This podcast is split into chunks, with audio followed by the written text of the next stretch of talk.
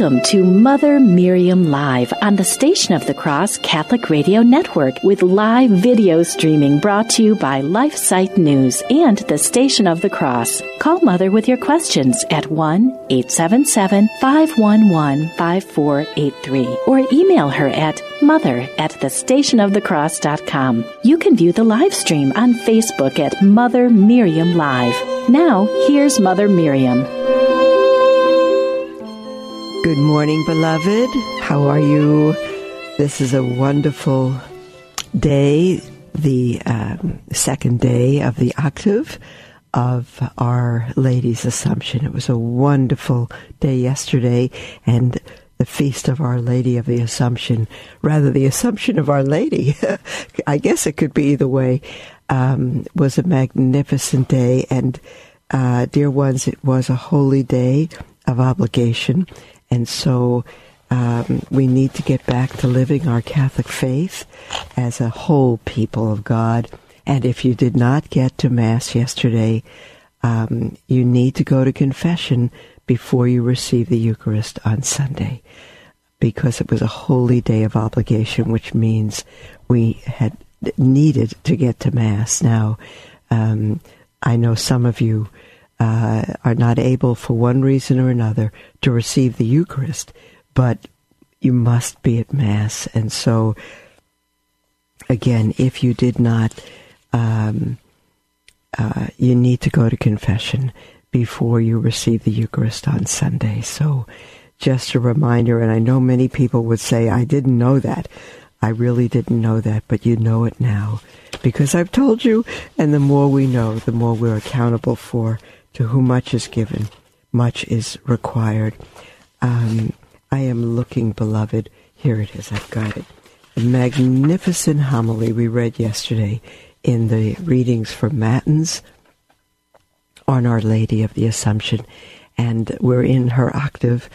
Um, I know the church has done away uh, after Vatican II with many or most of the octaves, but it's a first class feast, and so we have the octave of the Assumption. And um, there's a wonderful homily by uh, St. Peter um, Canisius, uh, who was a priest, um, and um, uh, just very beautiful. Let me get something here to help me. Hold on one second.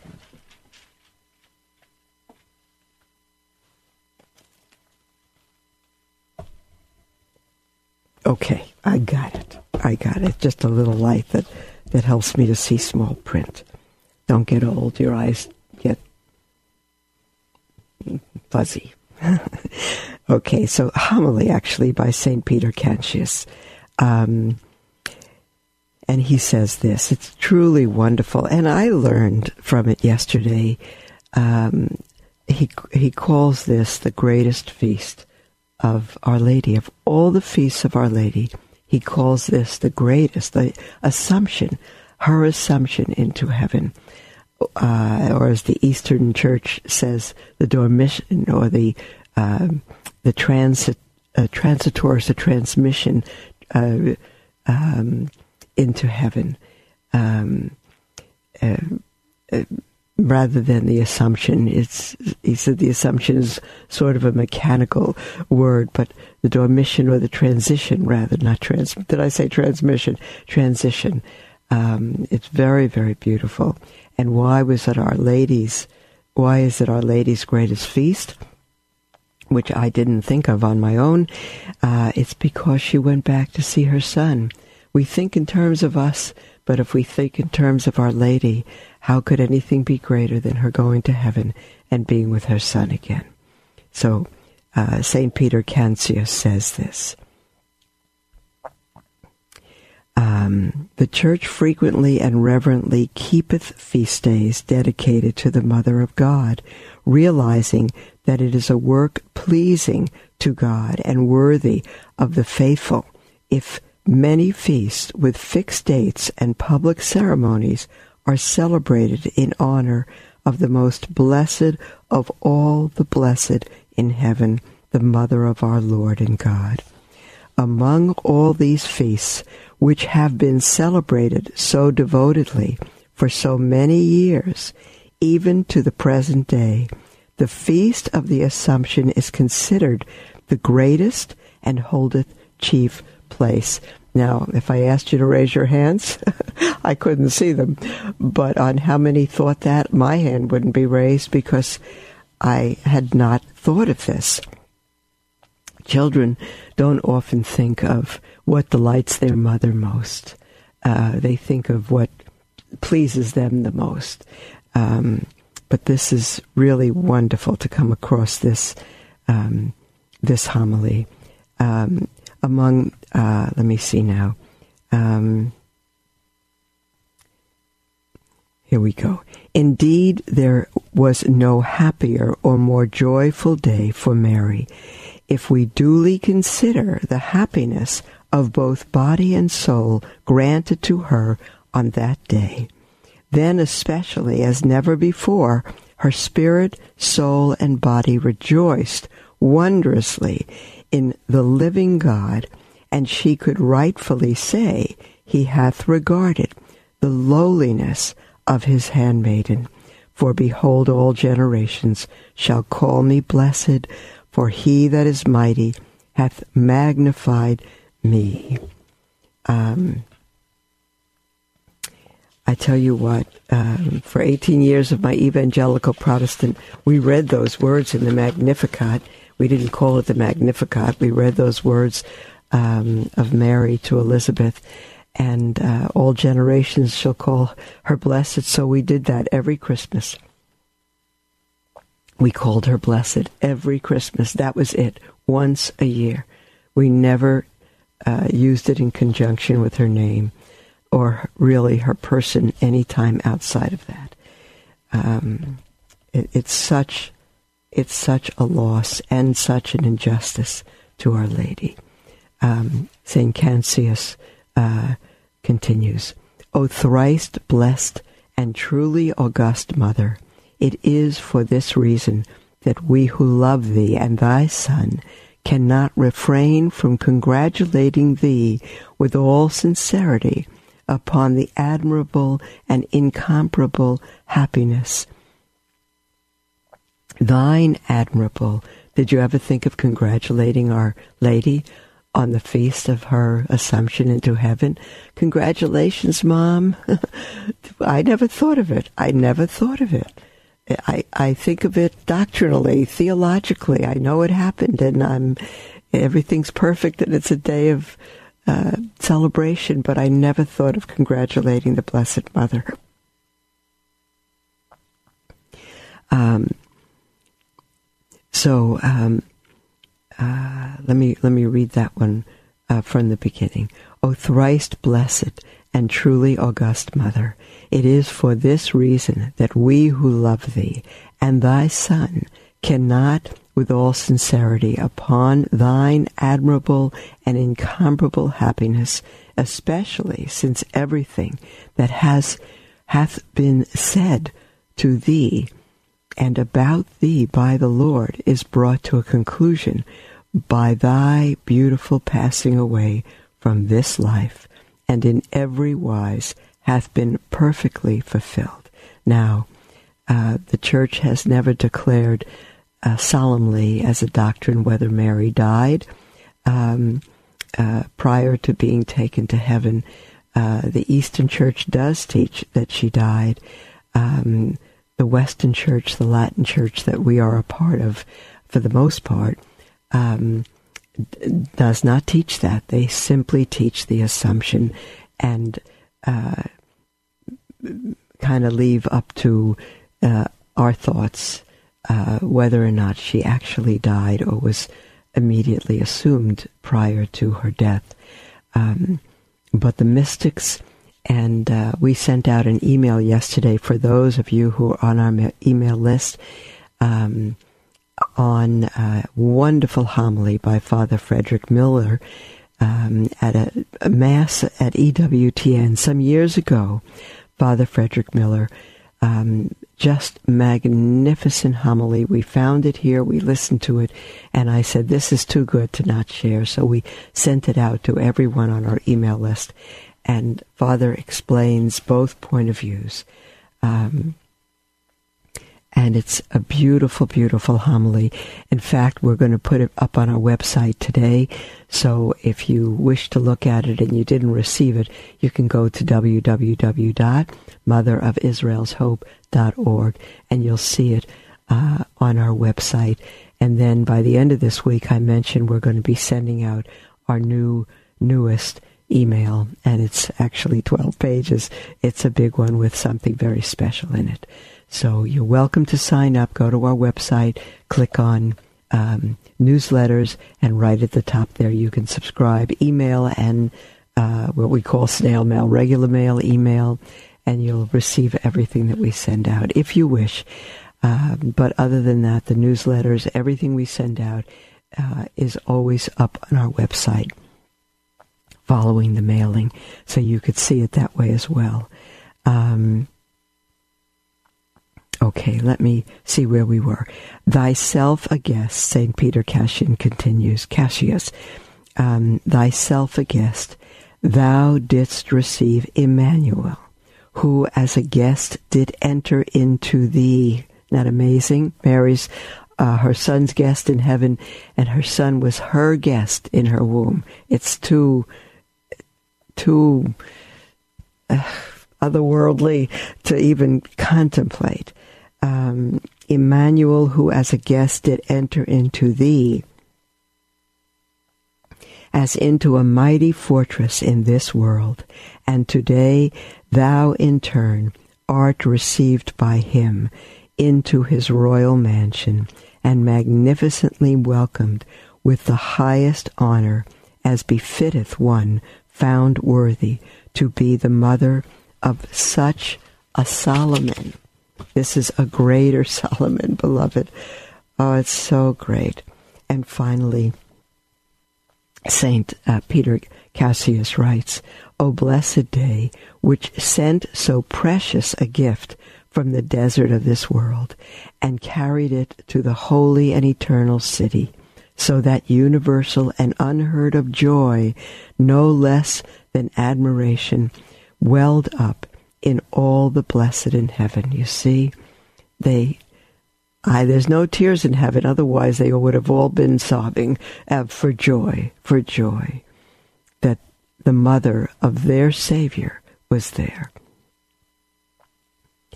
Um, O blessed day that fulfilled the longing and ardent yearning of the gentle spouse, so that she might find what she had sought that she might receive what she had asked, that what she awaited she might possess securely, resting safely at last in that perfect vision and inward joy of the eternal and all great goodness. That's a capital G on that goodness. O blessed day, which raised up and so highly exalted this most humble handmaiden, of the Lord, that she might become the most glorious Queen of heaven and the mistress of the world. Indeed, she could not have risen to more sublime heights since she had been elevated to the very throne of the heavenly kingdom, and thus was established in glory next after Christ. You know, beloved, I don't think we have um, hardly an idea of what our Lord did in creating the Blessed Mother, uh, in creating this little girl, Mary, who would be his mother, who was conceived without sin, that she could bear God. I don't think, as much as we think we as much as we think we love her on earth, as much as we may know of her and about her and read about her and study her, um, I think it's going to be just a little grain of what St. Thomas Aquinas uh, discovered on his deathbed when he said that all the church's greatest theologian, that all he had written was straw once he had a glimpse of Christ. I think not on an equal level, of course.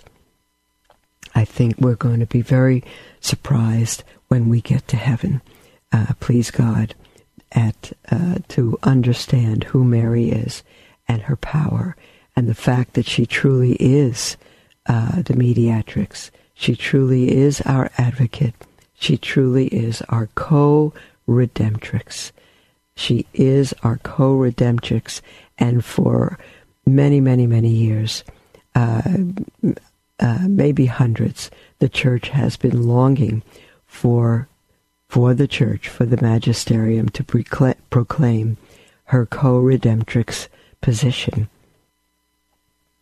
as dogma, just like her assumption, as infallible dogma, because it's been believed right from the beginning. And co does not mean equal, it means with, that she is a co redemptrix. God has done um, nothing in the way of salvation apart from his mother. And he's done everything he's done through his mother, including come to us through his mother. St. Cantius continues, O blessed day, which raised up and so highly exalted this most humble handmaiden of the Lord, that she might become the most glorious Queen of heaven and the mistress of the world. Indeed, she could not have risen to more sublime heights since she had been elevated to the very throne of the heavenly kingdom, and thus was established in glory next after Christ. Next after Christ, beloved. Not even the first pope, which is St. Peter, but Mary. O blessed and truly honorable is this day which constituted and confirmed for us a queen and mother who is at once powerful and merciful in the kingdom of God, that we might have her who ever remaineth the mother of the judge, as a mother of mercy, protecting us and interceding for us with Christ, unceasingly watching over the work work of our salvation. It's so beautiful, beloved. Mary is the key. She is the key to our salvation. She is the one that brings us to Christ. She is the mediatrix. All grace comes from God. All grace that we receive comes from our Lord um, and comes to us through Mary. All grace comes to us through Mary. Um, she is the mediatrix. She's our co advocate, pleading for us before the throne of God and she's our co-redemptrix. Um, my goodness, all all the um, I wish I knew it by heart. Um, the Litany of Mary. Um, I I need to memorize these things, but if we only listen um, to hold on a minute. One second, I want to bring this up. If we only listen to what we say about her, to the words that we pray about the Blessed Mother, how could she not be co-redemptrix? You know, there are people that we uh, we share the gospel with, and and uh, they come into the faith, and they say, of course, God did it; it's God's grace, but it was because of that priest that um, I'll tell you, we had someone here yesterday, a beautiful mother, a mother and a grandmother who came to visit her, us very, very beautiful. And she attributes her coming back to the church and her husband coming into the church to a very wonderful priest. Um, and I don't even think that priest knows the fullness of it how we, none of us really know what, as we walk with God, as we seek Our Lady, as we go to Christ through Our Lady, as we consecrate ourselves to Jesus through Mary, we have no idea what our Blessed Mother has done for us. I don't think we'll even understand that the other side of heaven. We pray the litany of Loretto um, very often. I, I, I hope that you've all prayed it, or at least look it up. The litany of Loretto, the litany of Our Lady, and it begins uh, to say, Lord, have mercy on us. Christ, have mercy on us. Lord, have mercy on us. God the Father of heaven, have mercy on us. God the Son, Redeemer of the world, have mercy on us. God the Holy Ghost, have mercy on us. Holy Trinity, one God, have mercy on us. And then it begins, Holy Mary, pray for us. And it has all her titles. Now, when someone is given a title, such as our beloved St. Francis de Sales, um, who is called the gentle doctor, the the father of love, it's because that's his title. It becomes his description because it's what he is. And the same thing here. All these titles are what Mary is. She is um, the Mother of God, Holy Virgin of Virgins, Mother of Christ, Mother of Divine Grace. You see that? Mother of Divine Grace. Mother most pure. I know many of you know this litany and have prayed it and have chanted it, but think about this. If you even question her position as our co-redemptrix, she is that, beloved, just as the Blessed Mother is the mother of the Savior and the mother of every Christian, even if non Catholic Christians say she's not my mother, they just keep themselves as orphans they don't know.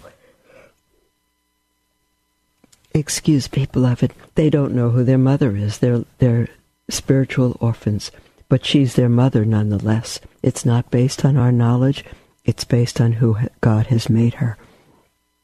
She is Mother of divine grace, Mother most pure, Mother most chaste, Mother inviolate, Mother undefiled, Mother most amiable, Mother most admirable, Mother of good counsel, Mother of our Creator, Mother of our Savior. She is Virgin most prudent, Virgin most venerable, Virgin most renowned, Virgin most powerful, Virgin most merciful, Virgin most faithful. And now listen to this. An, an amazing uh, breadth of, of titles.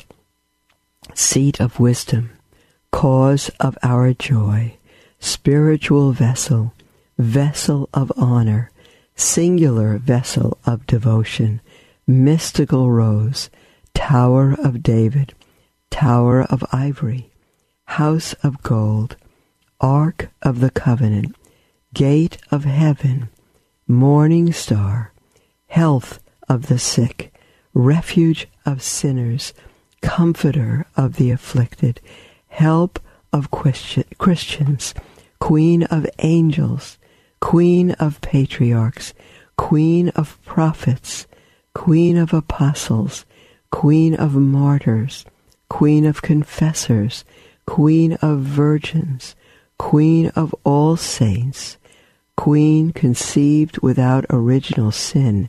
Listen, beloved, queen assumed into heaven. Queen of the most holy rosary, Queen of peace. And you know what we add? We add, um, she is the mother of Israel's hope. We are the daughters of Mary, mother of Israel's hope. And that could well be added to this litany under her title of mother, because the hope of Israel is, uh, even unbelieving Israel, the hope of Israel to this day is the Messiah, and she is the mother of the Messiah, the mother of the Christ. She is the mother of the hope of Israel, or to shorten it as we have, the mother of Israel's hope. And you know, when I sought that title for us, that name for our community back in 2007, um, I put it in quotes on the web, and there were no such words that could come up together. There was no such thing. There's the mother of hope, yes, but not the mother of Israel's hope. And um, one one studious priest sent that name to Rome for us, um, and uh, it was confirmed. It's never ever been used, and we have permission to use it, which means it should be added. It should be her first title. It should be her first title, the Mother of Israel's Hope, uh, because that's exactly who she is. Um, at his birth, at the virgin birth, at God's choosing her, she was already the mother of the hope of Israel, Jesus Christ, Yeshua, HaMashiach, Jesus the Messiah. There's our um, break music, beloved. Call in with anything on your heart, toll free, 1 511 5483. Our lines are wide open, beloved. Call in with anything on your heart or email at mother at thestationofthecross.com.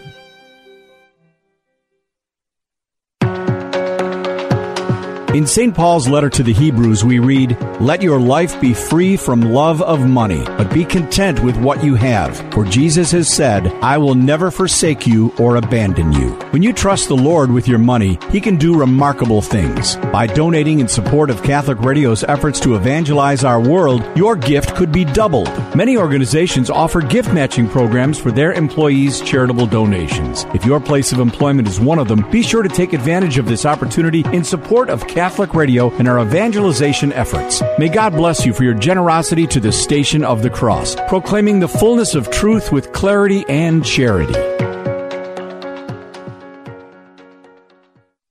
Tune in weekdays from 6 to 7 a.m. Eastern for Sermons for Everyday Living, a program that brings you real sermons from real priests on topics important to you and your faith. Visit thestationofthecross.com for details. LifeSite News is an international news agency devoted to defending life and family and restoring Christian culture. We aim to educate and activate our readers with the information they need to fight the most crucial battles of our day in their churches, workplaces, and families. Our motto is Caritas in Veritate, love in truth. We firmly believe that promoting the truth is an act of love, however hard it is to hear. Over the last 20 years, we have built a reputation for uncompromising reporting no matter the cost. LifeSite News is by far the most popular pro life website on the internet, with over 40 million unique users every year and growing. Check us out at lifesitenews.com.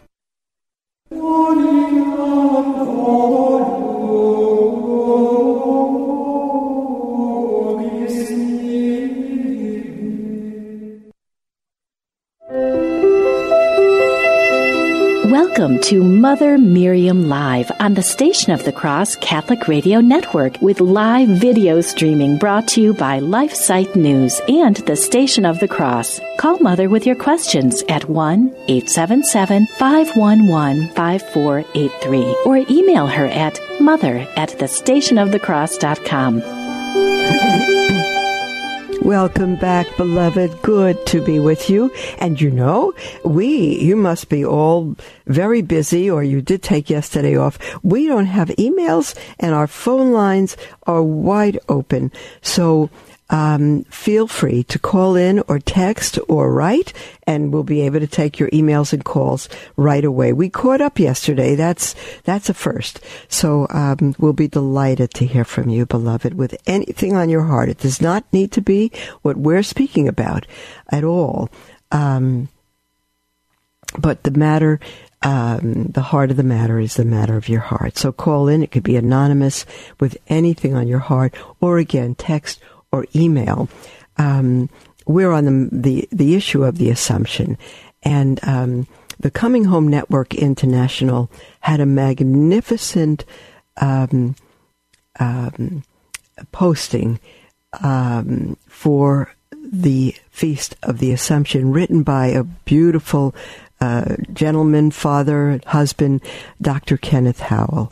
Um, it was actually uh, he wrote this about eight years ago in 2011, and we we found it and we we posted that on our web as well, or you can find it on the website of the Coming Home Network International. Coming Home Network it, International. It's it's a magnificent apostolate uh, founded by Marcus Grodi, a magnificent uh, father and Catholic and pastor. He was also a convert to the church, and he has Journeys Home on EWTN, which outside of Mother Angelica, I think has been their number one program. Journeys Home.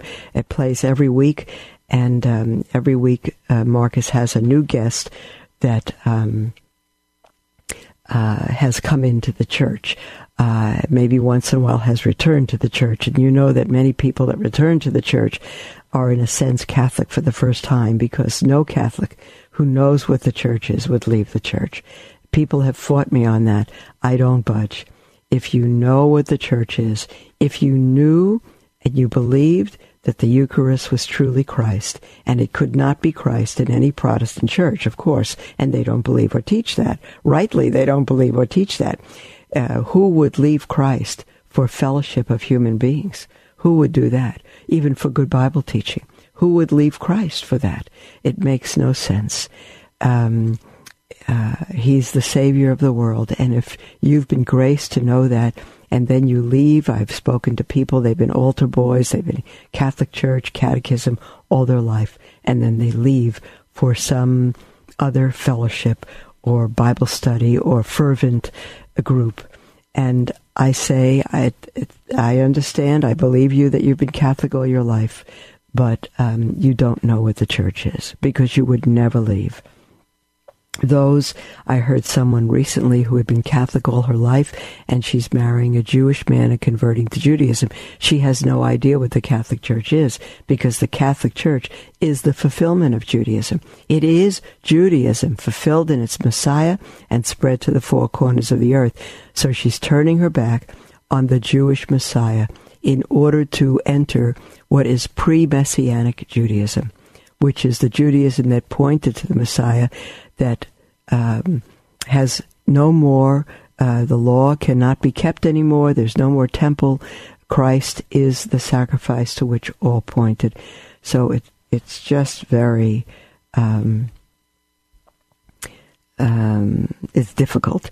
And um, uh, I want to say crazy because uh, at least to know that if you ever want to leave the Catholic Church, you need to know, no matter what you've been taught, that the Catholic Church um, is the church Christ established, and you don't understand what it is, even if you've been raised in it. Um, uh, I can say that with confidence because if you love God, you wouldn't turn your back on Him. You wouldn't. Um, you wouldn't leave Him.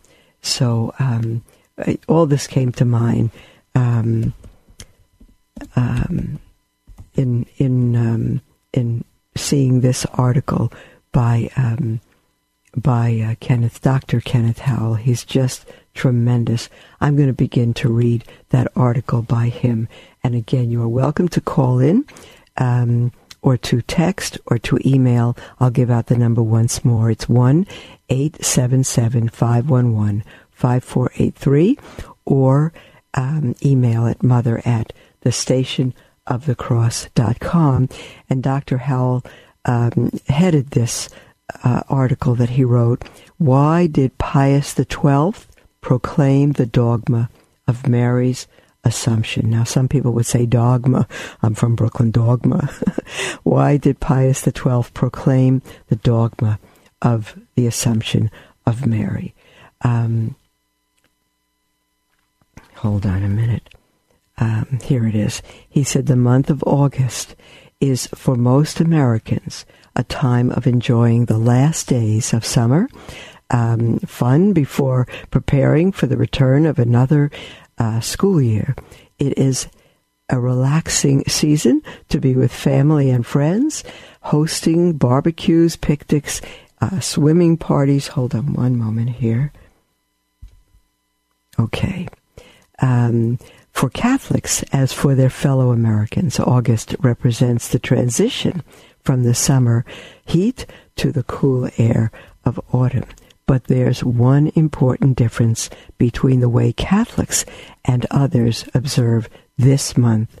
Catholics celebrate an important mystery in the history of salvation. On August 15th, the Solemnity of the Assumption of Mary, officially instituted on this day in the year 1950, that's 1950. This solemnity marks the most recent dogma proclaimed as such, as a dogma, uh, as an infallible teaching, that is, by the Catholic Church. Hold on one moment.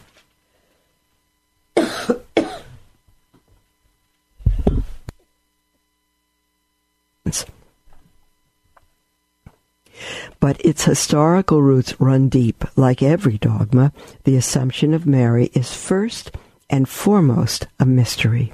In the biblical and Catholic, and Catholic, listen to me, in the biblical and Catholic sense of an event of salvation history that embodies the saving power of God.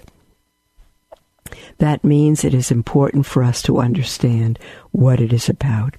We may take it for granted that the Church does not proclaim dogmas without good reason. All the major doctrinal decisions in the history of the Church were motivated by a pastoral concern for the health of the faithful. After all, the first and last responsibility of the bishops and priests of the Church is the spiritual welfare of the faithful. Wow, we can put those words in bold type today. There's the music for our second break, beloved. Feel free to call in uh, or text or email during the break. It's a good time to do that. Um, and the toll free number, 1 511 5483, uh, or email at mother at thestationofthecross.com. We'll be right back.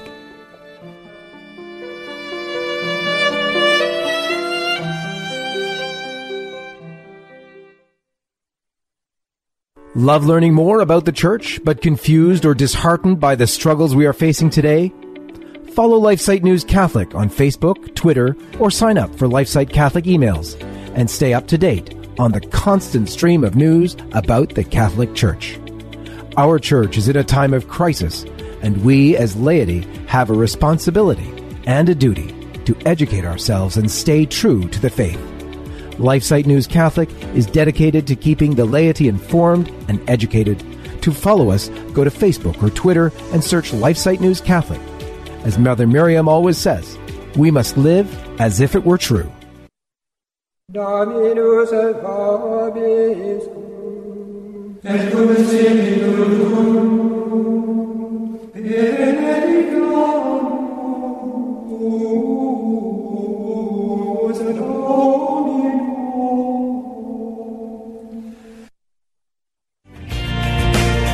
Users of iCatholic Radio are raving about our app in the iTunes and Google Play stores. One user says, It's exactly what I was looking for since having a closer walk with my Lord and my God. Great app for the living Catholic. Praise God. Nancy says this is the best app. I have become a regular listener to it. I use it every day. I also play it all night long while we sleep. Get this app and use it. It will change your life for the better. Another user recommends iCatholic Radio, saying, So sweet a sound. This has allowed me to listen to Catholic radio when I travel. What an awesome learning tool. Thank you. If you haven't reviewed iCatholic Radio yet, what are you waiting for? Visit your iTunes or Google Play store today.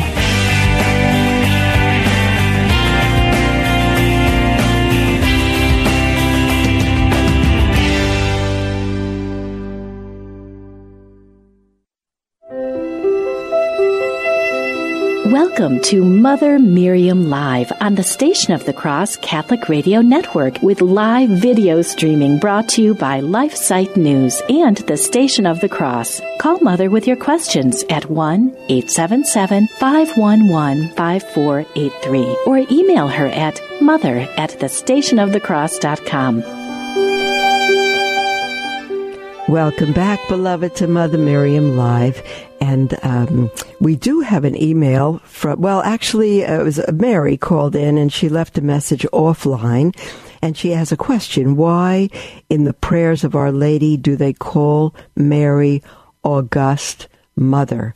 Uh, it's not August mother, but august mother. It's an adjective, and it means uh, dignified, distinguished, solemn, uh, truly set apart. August, uh, august rather, in a very solemn, distinguished, dignified way. Um, uh, beautiful and um, outstanding. um, Okay, I hope that I hope that helps some. And again, our lines are wide open, our emails, a text, plenty of room, plenty of time, plenty of space. I don't know where you all are today, but I'm here. So uh, come in with your questions or uh, anytime. I'll give out the number one last time. We have oh about 15 minutes left. You're welcome to call in or text at one eight seven seven five one one five four eight three, or to email at mother at the station of the cross.com. And I'm going to continue to read a wonderful article by Dr. Kenneth Howell, a magnificent convert to the church. He's written a number of books, and I think most on Our Lady. He loves Our Lady. Um, and you can look up uh, Dr. Kenneth Howell on the internet, and you'll you'll see the title of his books. I'm trying to remember one that is just wonderful for those who really want to look into the Catholic Church, he starts with Mary. It is um, basically what Mother Teresa had said um, no Christ, no Mary. I uh, rather, no Mary, no Christ. And oh, no Mary, and oh, no Christ, but also no Mary, K N O W, no Christ, K N O W. There's no Christ without Mary. It was her fiat that gave God permission, if you can imagine such a thing, to take flesh and blood and come into this world. And the flesh and blood that we receive at every Mass, now risen and glorified, is that flesh and blood which the Blessed Mother gave him in her womb. Um, a womb that had to be without sin to be the dwelling place of the Holy God of Israel. Um, and uh, again, uh, to know Mary, K N O W, is to know Christ. You know, even sometimes I'll bring it down to a mundane human level when a, a woman is dating a man and she uh, really, really wants to know the inside facts and know, really know him. What was he like as a baby and all that? She goes to his mother and she finds out tremendous, wonderful things and loves him more. Well, no one can lead us to her son like our mother. Nobody. Nobody. And don't forget, she is a Jewish mother, and she will always say, if you come to her, Do I have a son for you? Oi, do I have a son for you? and she does. And she will lead us to him.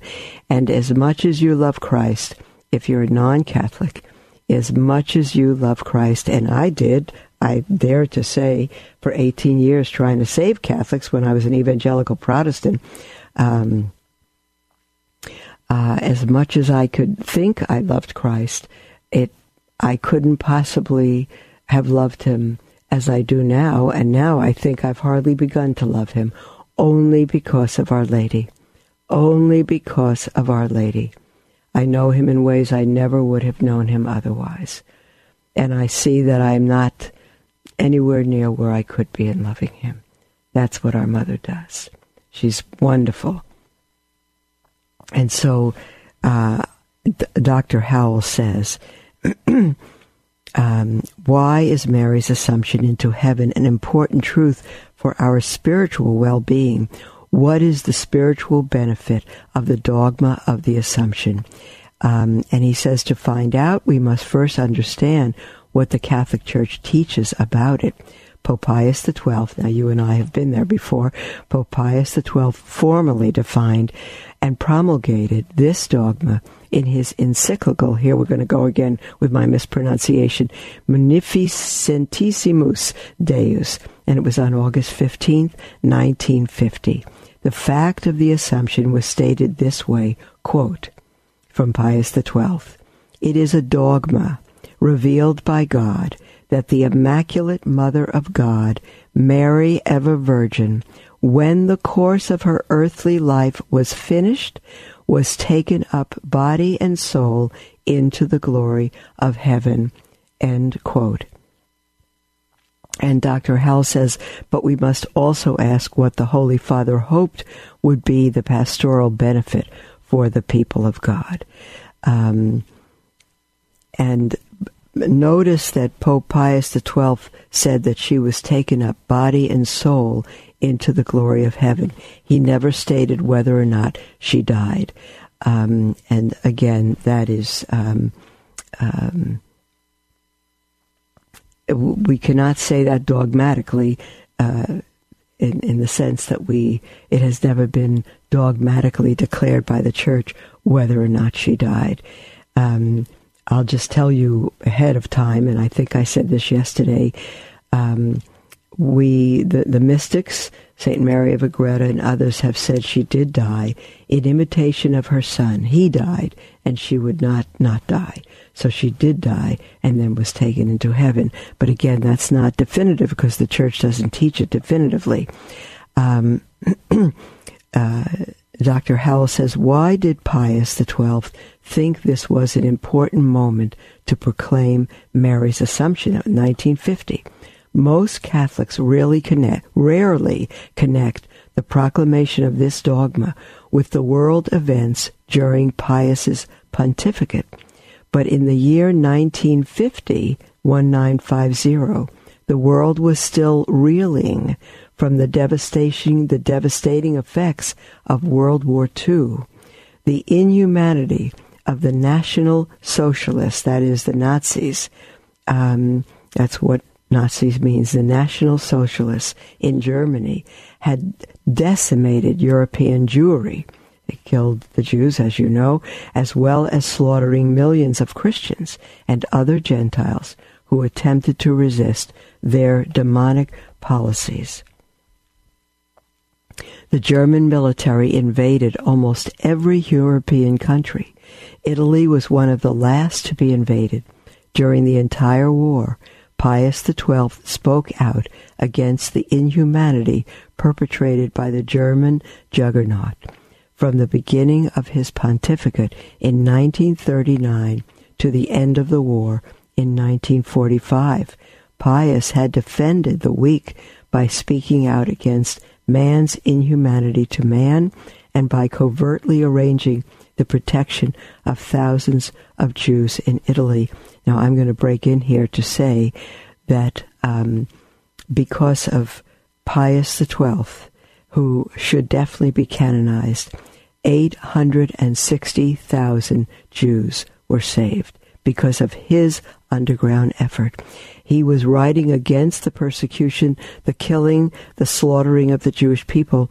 And Edith Stein, who had already been taken um, because they came to the convent in Holland and, and knew she was Jewish, put a Jewish star on her and um, she died in Auschwitz. She said to her sister Rosa, who had entered the convent behind her, Come, Rosa, we go for our people. And Edith Stein, every time Pope Pius XII spoke out, she wrote a letter begging him not to. She said, Your Holiness, every time you speak out against the persecution of our people, many, many more of us are slaughtered in retaliation. Please don't do that. And so he stopped and he had a massive underground movement that saved uh, 80% of Europe's Jews perished. 80% of Italy's Jews were saved uh, because of that holy pontiff. Just magnificent. Um, let me just take a peek here. Um, we have a question from Natalie. I, I want to continue with the article, but I want to take your questions or emails as they come up. Um, and Natalie says, Mother, what is the difference between nuns and sisters? I heard nuns are cloistered and stay hidden in the convent, and sisters go out into the world and work with others. Is this true, Mother? Yes, it is true. It is true. Technically, um, sisters were not called nuns. Uh, if you're, you're if you're cloistered, you're a nun if you're out in public, if you have an active apostolate as we do, trying to help rest- the restoration of the family and bring the habit back to the world, then we're sisters and not nuns. People say nuns because they hunger for nuns again. It's just one syllable instead of two. They love the word and they they say nuns. I've even said it without being technically uh, focused or correct that way. We are sisters. Um, so Mother Miriam is a sister, not a nun. Uh, we could rightly say that, but uh, many people outside they're so excited to see a sister looking like a sister they come up to us and say, I thought, are you a nun? Are you a nun? I thought they were extinct.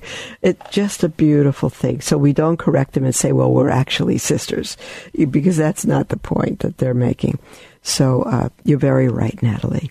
Uh, that's a point that uh, that of distinguish um, that we should make. We now have a text from someone who writes it anonymously and says, "I believe in the true presence of the body, blood, soul, and divinity of Jesus in the Eucharist. I've heard people talk about how they love the Eucharist. They are in love with the Eucharist. I have saved a YouTube video of Mother Angelica saying that before receiving the Eucharist that we need to pray and prepare for the best moment of our lives. She's absolutely right. And the Mass helps us in that preparation. We have the Confiteor at the early part of the Mass, the confession. We have, if you're in the Latin Church, we have the confession just uh, prior to receiving the Eucharist. And again, and uh, we say, Lord, um, uh, we, we acknowledge that we're a sinner, we're not worthy to receive Him. We do pray before we uh, receive Mass, and yet still people are not rightly prepared for it um, this person writing in says, I want to believe more deeply and be in love with the Eucharist. I want to feel my heart breaking for Him. Is there a book you might recommend or something to recommend that I do specifically to reach this truly deep level of love for the Eucharist? Thank you and God bless you. Of course, deep love for the Eucharist is the, is the deep love we have for Christ. They're one and the same. They're one and the same. To the degree that we love our Lord Jesus Christ, that is the degree to which we will love the Eucharist. We love him, Peter says in the scriptures, yet we do not see him. We do not see him, yet we love him. We don't see him in the Eucharist. We see the, the appearance of our Lord under bread and wine, but we don't see our Lord because he comes to us in the form of bread and wine. Um, but it's truly him the substance becomes him, body, blood, soul, and divinity. And so I would say they're equal. I grieve, uh, dear one, that I don't love him as I should. I don't love him as I ought. I don't love him as I wish to love him. And you know what I think? I think the rest of our lives we will never love him as much as we want to love him because when we love the Lord our God with all our heart, mind, soul, and strength, he gives us, Psalm 37, delight yourself in the Lord. He'll give you the desires of your heart. He puts them there. He gives us those desires and then by his grace lives them out. We're always want going to want please God. No matter how much we love God, we'll know, we'll always know it's not sufficient. We'll always know we can love him more. And we'll always be in anguish of a sort because we don't love him more. So thank God that you truly want to love Him more because that is a grace He's done in your heart. Many, many, many people could really care less. They go to Mass, they receive the Eucharist, and they are not in pain because they don't love Him more. They're not so concerned about that. That's a grace God has done in your heart. And take every grace, beloved, as a promise. If it's a desire of yours, it's not a desire of your flesh, that's for sure or mine. It's not Satan's desire for you. It's a desire of God that He's put there. And God will never give us a desire that He doesn't live out. So, yes, you could read, um, uh, oh my goodness, uh, how could I forget this? Saint John Eudes, U D E S, uh, but there's another one, the priest of the Congregation of the Sacred Heart. He wrote nine volumes on the Blessed Sacrament. Look up on the internet the priest of the Eucharist, um, and you will find him. And I'll mention him on Monday because I can't believe his name slipped my mind. Uh, it's wonderful on the Eucharist. Absolutely wonderful. God bless you all and uh, have a wonderful weekend. We'll speak with you on Monday.